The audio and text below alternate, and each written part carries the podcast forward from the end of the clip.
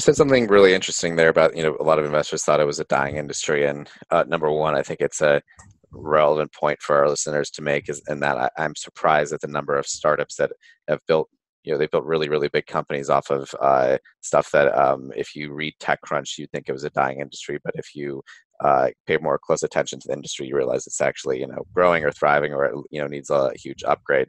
But um, what it reminded me of is actually we had a conversation with Polina at, Wanderu, and she was talking about how um, the bus rider uh, was had become more and more millennial, you know, 10 plus years ago, and they were it was redefining what it meant to ride a bus with the emergence of megabus, et cetera.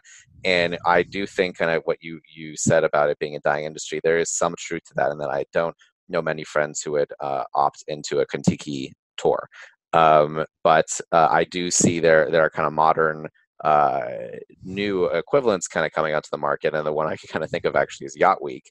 Um, and there's new kind of new ways of uh, people on a gathering it, uh, you know, on a tour basis uh, that is engaging at the more millennial generation. So I, you know, how do you think about um, to, not just your tech company, but I'd say the wider tours, act, you know, uh, industry evolving from the Contiki or old people being escorted on and off a bus kind of stereotype, and how, how is that being redefined?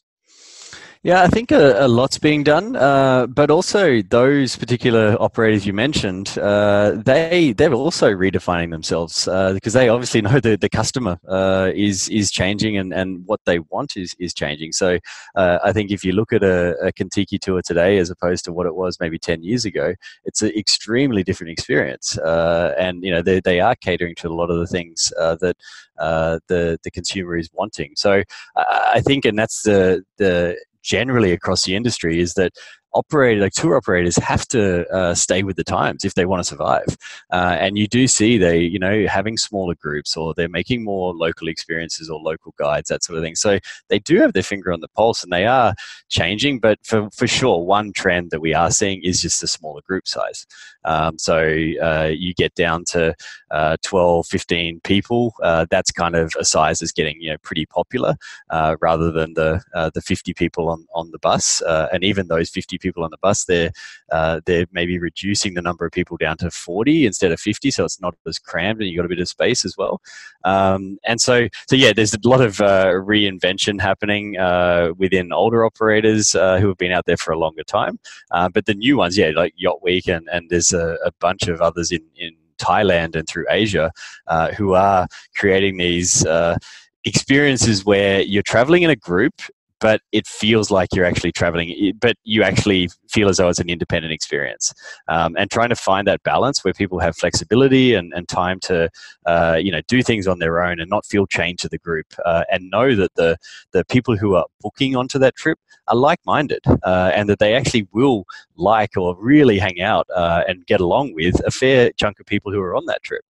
Um, whereas it, yeah. That last part actually, so it's funny you said two things that I think are a little, well, you said one freedom for them to do what they want, and then two, they'll actually be like-minded. And actually, that was about what I was about to ask, which is, it seems like you know, Yacht Week attracts a lot of people and gets them excited because they think, oh well, there's a bunch of people exactly like me that are going to be on this. It'll be a social experience, and it's like a little frat party for a week.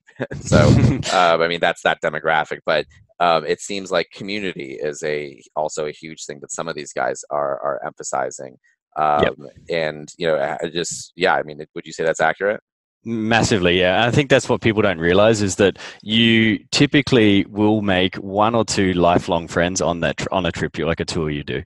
Um, so again, you're not going to like love the whole group and stay in touch with everyone, uh, but most people will stay in touch and then they'll travel and do other tours with them in the future. Um, and so that community aspect is a huge aspect that people don't really fully understand yet. And I think that's a huge opportunity to try and uh, for us to educate the market and and and you know uh, elevate the category, so to speak.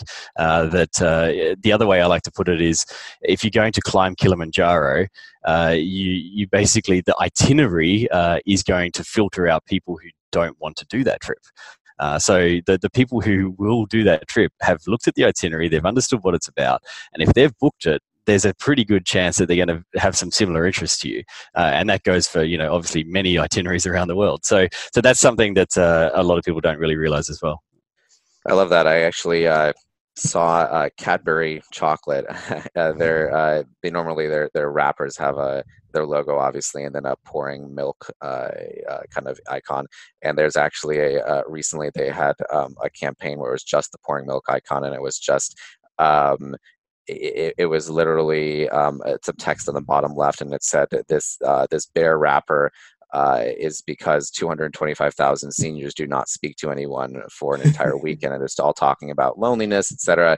And I, have always, okay. I think, you know, there's a lot of kind of PR uh, in the travel industry around like, you know, bringing the world together, blah blah blah. And I think a lot of it kind of is PR, but it's uh, because, like you said, of us just booked flights and hotels and that don't speak to anyone. But it's interesting to hear kind of, you know, um, maybe maybe your company really does will solve human loneliness, Travis. yeah, possibly. But no, it's actually a point. Like I, I went to a hostel uh, fairly recently, and I, I, so a friend used to work in a hostel bar, and it used to be such a social experience. Everyone going to the bar and meeting and chatting, and, and I walked in fairly recently, everyone's on their phones. They're all sitting there separately, uh, basically chatting. So this whole idea of you go to a hostel and then you meet all these new friends, which is the the whole independent, you know, backpacker style of doing things, is very different today than it was say ten to fifteen years ago, uh, because of devices. And I think that's the benefit of a group is that you meet each other, you have to break the ice, you get to know each other, and then you start to work out who do you like and who do you maybe you know don't need to spend time with. So it, it definitely is a way to to bring people together.